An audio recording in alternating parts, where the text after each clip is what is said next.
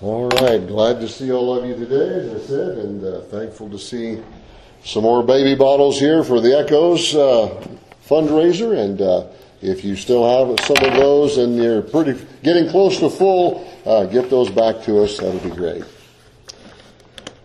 We are continuing our march through the first chapters of Proverbs, and we come to chapter 5, where Solomon teaches and challenges his children on the topic of sexual purity.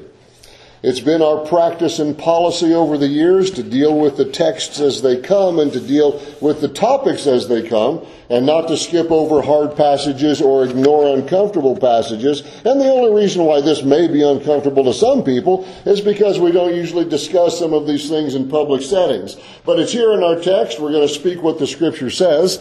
And churches in our country, in the, regarding some of these issues, have often gone to extremes in the matter, either trying to avoid talking about these topics or being almost obscene about what they, they say publicly.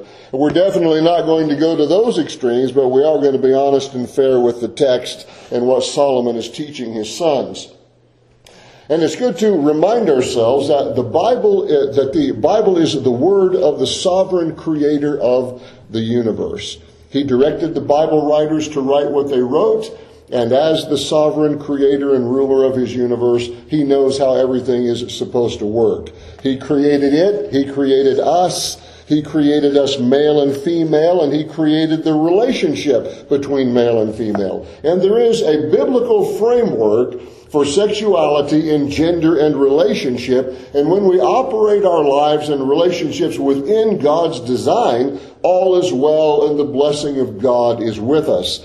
But when we violate God's design, then trouble comes uh, both on a personal relationship level and in society in general. Ever since man's fall into sin in Genesis 3, sexual sin has been a problem for human beings to some extent. The extent of the problem usually depends on how various societies define sexuality and what sorts of sexual behaviors a particular society accepts. For many generations, American society has or had a definite biblical flavor regarding sexuality, thanks to faithful preaching of the Word of God by thousands of pastors across the country and moral values being taught in Christian homes.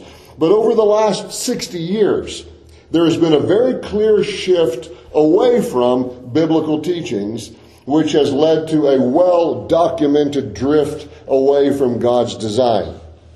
Immorality is as common as sunrise and sunset. Gender dysphoria, as it's often called, is becoming more and more common. Uh, that's not, this is not a news flash to anyone who has eyes. Uh, there are some things so commonplace, or these things rather, are so commonplace that I'm sure that I don't need uh, to quote any statistics to convince you of the fact that we have become a sex saturated society. It is, it is blatantly obvious to anyone with eyes and hormones. Uh, the sexual revolution of the 1960s combined with other so-called liberation movements have resulted in the sexualization of women to unimaginable levels and in view of the current clothing styles for women and even little girls, we could say that the sexualization of female clothing has risen to levels that leave very little to the imagination. If you wonder about that, just wander around shopping in Great Falls or Kalispell for a few hours or just about anywhere else in the country. The pressure on our young adults to be sexually active is, is very intense. Uh, back in my growing up years in the 60s and 70s, there was immorality in high school and college, but it was not openly accepted. It was still in the shadows, and those who were engaging in immoral behaviors were still, uh, were still attempting to kind of hide it. But now it's bold and brazen and open and right out there in the open public. The uh, percentage of the population who are, who are married has declined, and the age for first marriages has risen dramatically. And government policies have only made this worse. However well intentioned our lawmakers may have been, the consequences of their laws and regulations have been socially and personally destructive. Uh, welfare policies not only enable, but encourage young women to have children and not get married by paying them more with every child and financially penalizing them if they do get married. And the same thing occurs at the other end of life among we senior citizens. Widows and widowers are enticed to live together unmarried because they're going to lose benefits if they get married. And I, I hope you understand that, that this push in our country to redefine marriage it is not about fairness and freedom as it's often claimed. It is about changing the nature of our society to not just tolerate, but to accept and even celebrate what God says is sin. The tragedy for our nation and those buying into all these lies about human sexuality is that those who have pushed to redefine marriage and gender and morality have unfortunately become very successful. And so we are now reaping the terrible consequences of disobedience to God's design. And then we have a new enemy in our modern world. We call it the internet. In particular, we call it the smartphone. Uh, now we have handheld pocket-sized computers that can access the internet in a few seconds. And while there are certainly some wonderful uses for the internet and smartphones, I'd hate to give up mine. It has put opportunities for sexual sin on steroids. You used to have to go to certain parts of town or certain stores to seek out immorality. Now you don't have to go anywhere. You just take your smartphone out of your pocket. You don't even have to go looking for immorality. It's kind of coming at you from every direction on the internet. The wonderful author and Bible teacher Warren Wiersbe, now with the Lord, uh, said a number of years ago, he said, the most expensive thing in the world is sin. Very true. And in our text today, Solomon is challenging his children uh, in, in a very blunt and straightforward way to stay on the path of purity. Well, let's look at chapter 5. We're going to read the whole chapter, all 23 verses. It's all one teaching section, and we're going to examine it this week. Proverbs chapter 5, beginning there in verse 1. My son, pay attention to my wisdom. Lend your ear to my understanding, that you may preserve discretion and your lips may keep knowledge. For the lips of an immoral woman drip honey, and her mouth is smoother than oil. But in the end, she is bitter as wormwood, sharp as a two-edged sword. Her feet go down to death, her steps lay hold of hell, lest you ponder her path of life. Her ways are unstable. You do not know them. Therefore, hear me now, my children, and do not depart from the words of my mouth. Remove your way from her. Do not go near the door of her house, lest you give your honor to others and your years to the cruel one lest aliens be filled with your wealth and your labors go to the house of a foreigner, and you mourn at last when your flesh and your body are consumed, and say, How I have hated instruction, and my heart despised correction. I have not obeyed the voice of my teachers, nor inclined my ear to those who instructed me. I was on the verge of total ruin in the midst of the assembly and congregation. Drink water from your own cistern, and running water from your own well. Should your fountains be dispersed abroad, streams of water in the streets? Let them be only your own and not for strangers with you. Let your fountain be blessed and rejoice with the wife of your youth. As a loving deer and graceful doe, let her breast satisfy you at all times and always be enraptured with her love. For why should you, my son, be enraptured by an immoral woman and be embraced in the arms of a seductress? For the ways of man are before the eyes of the Lord, and he ponders all his paths. His own iniquities entrap the wicked man, and he is caught in the cords of his sin. He shall die for lack of instruction, and in the greatness of his folly he shall go astray. I came across a, an interesting, somewhat humorous little poem I thought I would read to you this morning. As I was doing some study this week, came across this. It goes like this. Before I married Maggie dear, I was her pumpkin pie, her precious peach and honey bun, the apple of her eye. But after years of married life, this thought I pause to utter. Those fancy names are now all gone. I'm just her bread and butter. Unfortunately, that's the way many people think about marriage. It's all fun and games for a while, but then the bills come and the kids come and work takes over and we just end up providing for each other and all the relationship joys have faded away. But you know, marriage is like a garden. We plant seeds of love and fellowship and laughter and enjoyment and fulfillment and it will produce what we plant. But as with any garden, we have to work the garden of marriage. And if we don't, the weeds take over and the fence falls down and the garden becomes unproductive. And rather than work to rebuild the garden and clean out the weeds and turn the soil and fertilize and irrigate, we start looking for other gardens that look better than our own. And wandering hearts lead to wandering eyes, which lead to wandering feet. And that's the circumstance that Solomon is warning against. And in our text, we see the promises of sexual sin and the price of sexual sin and the prevention for sexual sin. First of all, the promises of sexual sin. Solomon has begun his teaching session with this challenge to listen. Verse 1 and 2 says to his son, Pay attention, lend your ear. I want you to preserve discretion. I want your lips to keep knowledge. And then in verse 3, Interesting verse. For the lips of an immoral woman drip honey, and her mouth is smoother than oil. You know, it's interesting to me, and I think we mentioned this in chapter 2 as well, that Solomon does not warn his sons about her looks, the looks of the immoral woman. He warns them about her words. He mentions the immoral woman in chapter 2 and chapter 5 and chapter 6 and chapter 7. And in chapter 6, he does mention her looks and her words, but in every other place, he focuses on her words. Remember that in Solomon's day, women were wearing what we would call a robe, and in many cases a veil that covered a, part of the head, covered the head and part of the face. So in chapter 6, when he says, don't let her allure you with her eyelids, I figure the eyes or may have been the only part of the woman's face that he could actually see. And so Solomon says to his son, watch out for her words.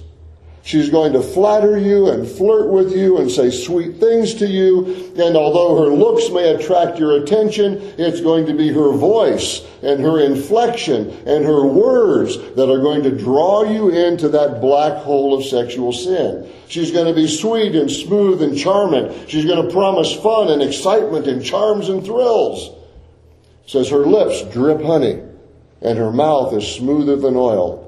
But it's all a false promise. What, what's actually going to happen is that you're going to wreck your life, Solomon says. And in those next verses says, in the end, verse 4, she's bitter as wormwood, sharp as a two-edged sword. Her feet go down to death. Her steps lay hold of hell. Her ways are unstable. Wormwood is, is a plant that produces a very bitter medicine.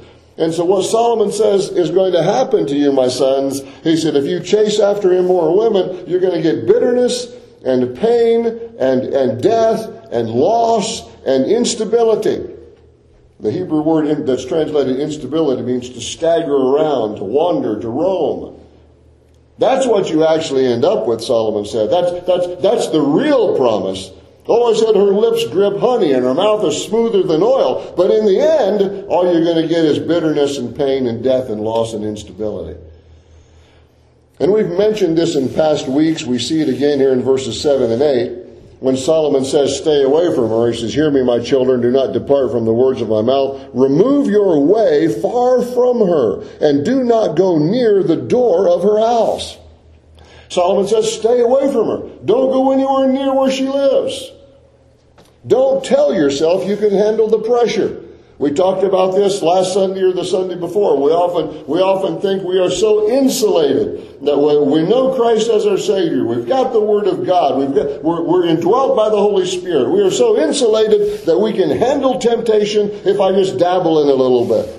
And Solomon says, don't do that. He says, remove your way far from her and don't go anywhere near her door. Don't tell yourself that you can handle the pressure. Don't think that you're spiritual enough to cope with it. About 20 years ago, I was at a, uh, I was at a biblical counseling conference and uh, Heard a wonderful speaker uh, Charles Ware is his name, black pastor from Indianapolis. At that time, he was running an inner city ministry there, and and uh, Charles Ware, Pastor Ware, was talking uh, with some men in his church about all the temptations of the world and various things, and and one fellow sort of self righteously popped up and said to him, "Well, you know, Pastor Ware," he said, "I am so full of the Holy Spirit." That he said a naked woman could be standing right here in front of me and it wouldn't bother me a bit. Pastor Ware looked at him and said, Well, he said, my brother, you're full of something, but it ain't the Holy Spirit. Don't tell yourself that you can handle the pressure. Don't think that you're spiritual enough to cope with it. Solomon says to his sons, Stay away from the temptation. Don't go near the door of her house. And in the year 21, we can adapt that to say, change the channel. Stay away from those websites.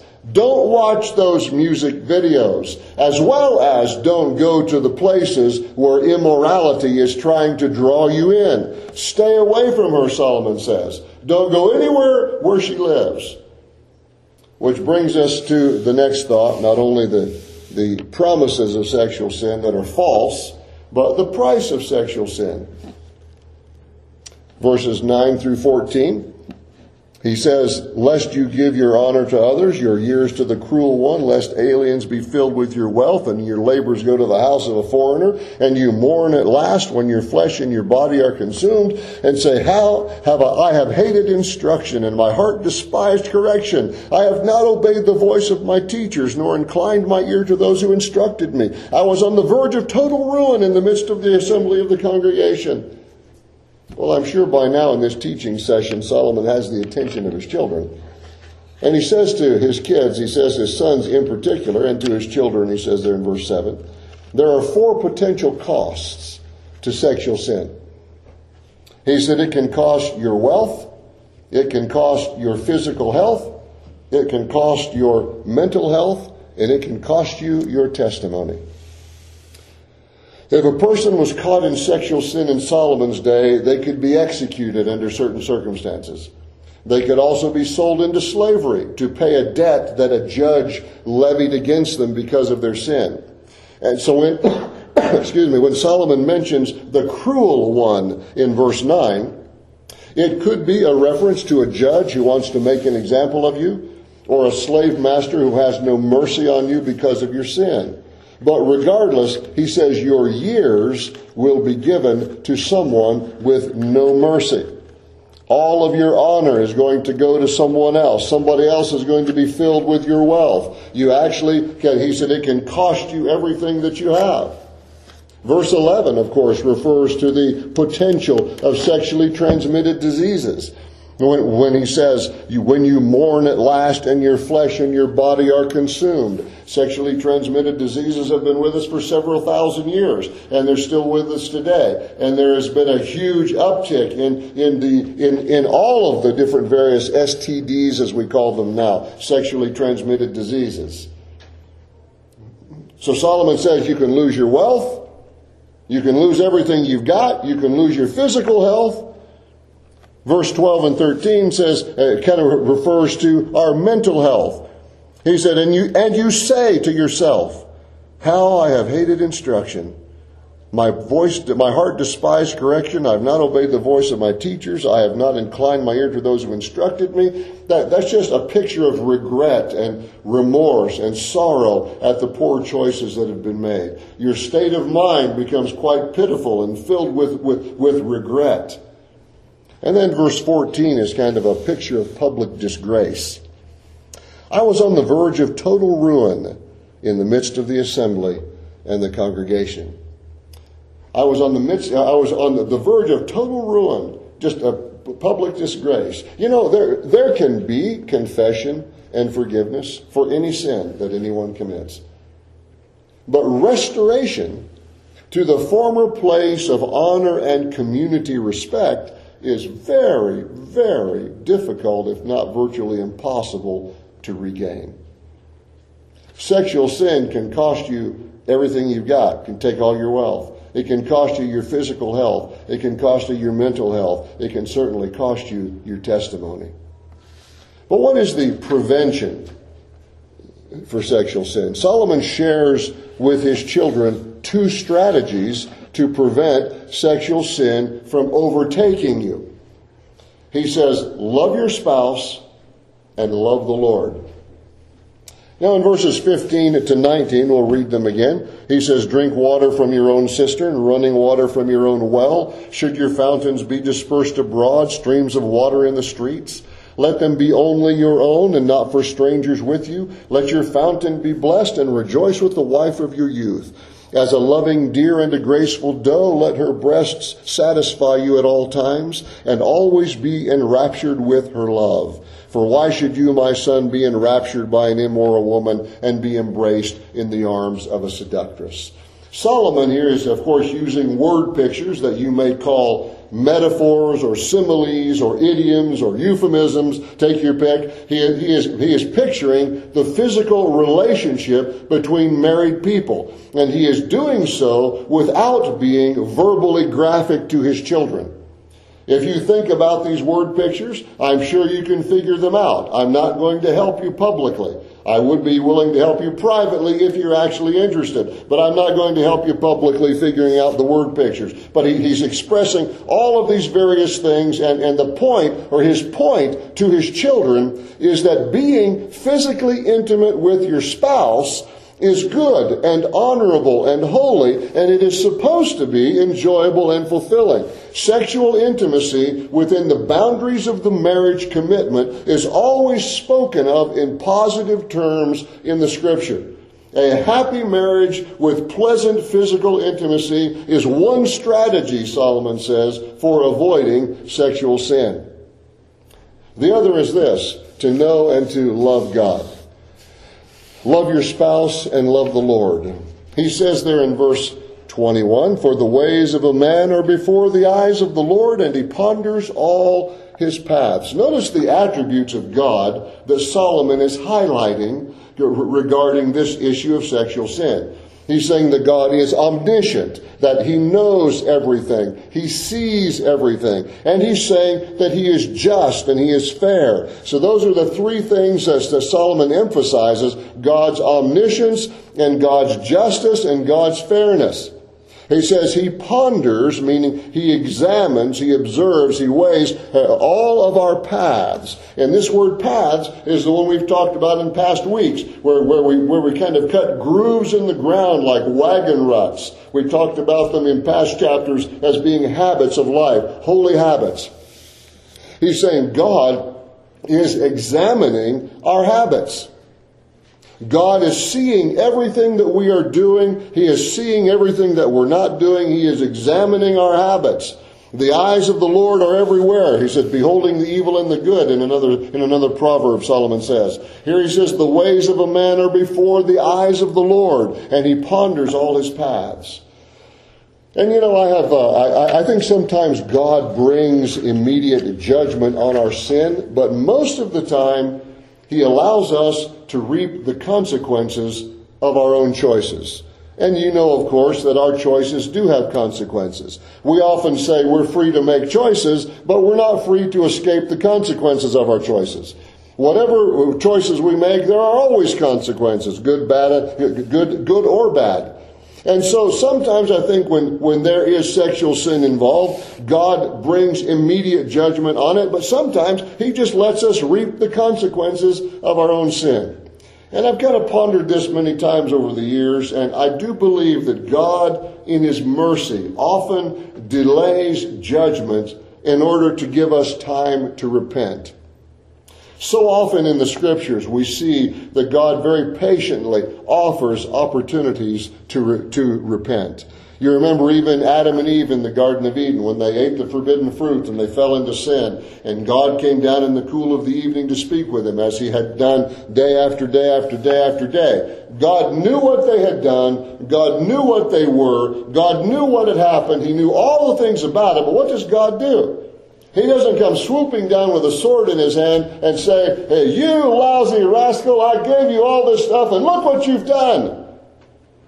That's not what he did. He comes down into the garden. and He says, Adam, where are you? He, he knew where he was. Adam, wh- where are you? Oh, I'm, I'm over here hiding, Lord. Uh, why are you hiding? Well, I, I, I was naked and I was hiding myself. Oh, who told you you were naked? Did you eat the fruit that I told you not to eat? What's, what is God doing there? He is offering Adam and Eve an opportunity to come clean and to repent. God knew exactly what they had done. Just like this verse tells us, the ways of a man are before the eyes of the Lord. God knew exactly what had happened. But he's offering them an opportunity to repent. And he gives us opportunities to repent. Hold your finger here for just a moment. Look as we wind up here. Proverbs chapter 28. Just a few verses over. Proverbs chapter 28. This is one of those great pivotal life principle verses. I know I've showed it to you before. I would encourage you to memorize it, mark it, underline it, highlight it, whatever, those of you who like to do those things in your Bible. What a tremendous verse. Proverbs 28, verse 13. Proverbs 28, 13. Solomon writes, He who covers his sins will not prosper, but whoever confesses and forsakes them will have mercy. That is such a tremendous Bible life principle. He who covers his sins will not prosper, but whoever confesses and forsakes them will have mercy. You and I are going to sin. We are sinners. We fall for temptation. We say stupid things. We do stupid things. We are going to fall. But, but, but, but the, the, the big question is, what are we going to do then? Are we going to keep trying to cover it up and try to conceal it? No, he says, He who covers his sins will not prosper, but whoever confesses and forsakes them. You confess it to God, you turn your back on it, you get up, you dust yourself off, you start going for the Lord Jesus Christ again, you put those things behind you, you change your life, you confess, and you forsake them. You will have mercy. As, as, I say, this is such an incredible, powerful life principle for every person of every age at every season of life. Whoever covers his sins will not prosper, but whoever confesses and forsakes them will have mercy. You see, because God, in his mercy, offers us patiently opportunities to repent. And so here, back in Proverbs chapter 5 again, he says, The ways of a man are before the eyes of the Lord, and he ponders all his paths. God is examining all of our habits of life. But then he doesn't say God's going to zap you. He says in verse 22, his own iniquities entrap the wicked man, and he is caught in the cords of his sin. You see, if we do not repent, then we reap the consequences of our own sin, as verse 22 tells us. Our own iniquities entrap us, and we are caught in the cords of our own sin. Many years ago, there was a Bible teacher who was speaking to a class of teenagers regarding this principle taught in verse 22. He looked across this large group of teens. He spotted a young man that he was acquainted with this guy played football, he wrestled, he lifted weights, big, heavy, strapping guy. And he asked him to come to the platform, and he pulled out of his pocket a spool of thread from his wife's sewing kit. He said to the young man, I am going to tie your wrists with this thread. The guy kind of grins and chuckles, oh, okay. And so the teacher wraps his hand a couple of times with the thread, he ties it off. He said, break free. Gets a chair, snap. So the teacher says, okay, let me, let, let, me try again. And he wrapped it, oh, four, five, six times, and he tied it off. He just break free. He struggled a little bit, uh, but he snapped him. Then the teacher wrapped his wrists, and he just kept going and going and going. 20 times, 25 times. He stopped, knotted it, and tied it off. He said, break free. And that big strapping guy struggled and struggled and struggled and struggled. He could not break threads. Just threads. But see, you wrap them enough, and pretty soon you can't get free. He, he was bound. So the teacher pulled the scissors from him, pulled scissors from his pocket, cut the threads, let the guy go back to his seat. The teaching being, the moral being, sin is so deceptive. It blinds us and then it binds us. And we think that we can dabble in this or dabble in that, and we can just, we can just break free whenever we want because we're strong. And sin won't enslave me. It's not going to get me. I know I'm just doing this a little bit here, a little bit there, but it's all right. I'll be okay. Solomon says, don't tell yourself that you can handle the pressure. Don't think that you're spiritual enough to cope with it. We will be caught in the cords of our own sin. Oh, maybe uh, maybe once I've heard people, well, I mean, I just I, I just did this once. Yeah, but then you know, a few weeks later you, you, do it twice, and then a few weeks later you do it again. I mean, and, and after a while, it just threads. But after a while, you're tied up so tight you can't get loose. That's why Solomon said, "Stay away from the temptation. Don't go near the door of its house. You won't get wrapped up in its web." As I said earlier, sin is the most expensive thing in the world. Whoever covers his sins will not prosper, but he who confesses and forsakes them will have mercy. By God's grace, walk the path of purity. Let's pray. Lord, help us. We stumble, we struggle, we have all sorts of issues that we wrestle with. It may be sexual temptations. It may be other kinds of temptations. We know, Lord, that as sinful human beings, we are carrying around all the effects of sin in us. And we definitely need your grace. We need your help. We need your strength. And Lord, we need determination in our own hearts to say no to sin and to break those threads and stay away from it. Don't even go near the door of the house. Lord, we are surrounded in our world, in our society, by uh, just uh, sexual temptation through the eyes and the ears, and uh, uh music and dance and clothing styles, and the whole lifestyle of our world is so uh, so opposite what you tell us to do and how you tell us to live. Lord, I pray that you guide us as we navigate our way through this sex saturated society. And may we walk the path of purity. In Jesus' name we pray. Amen.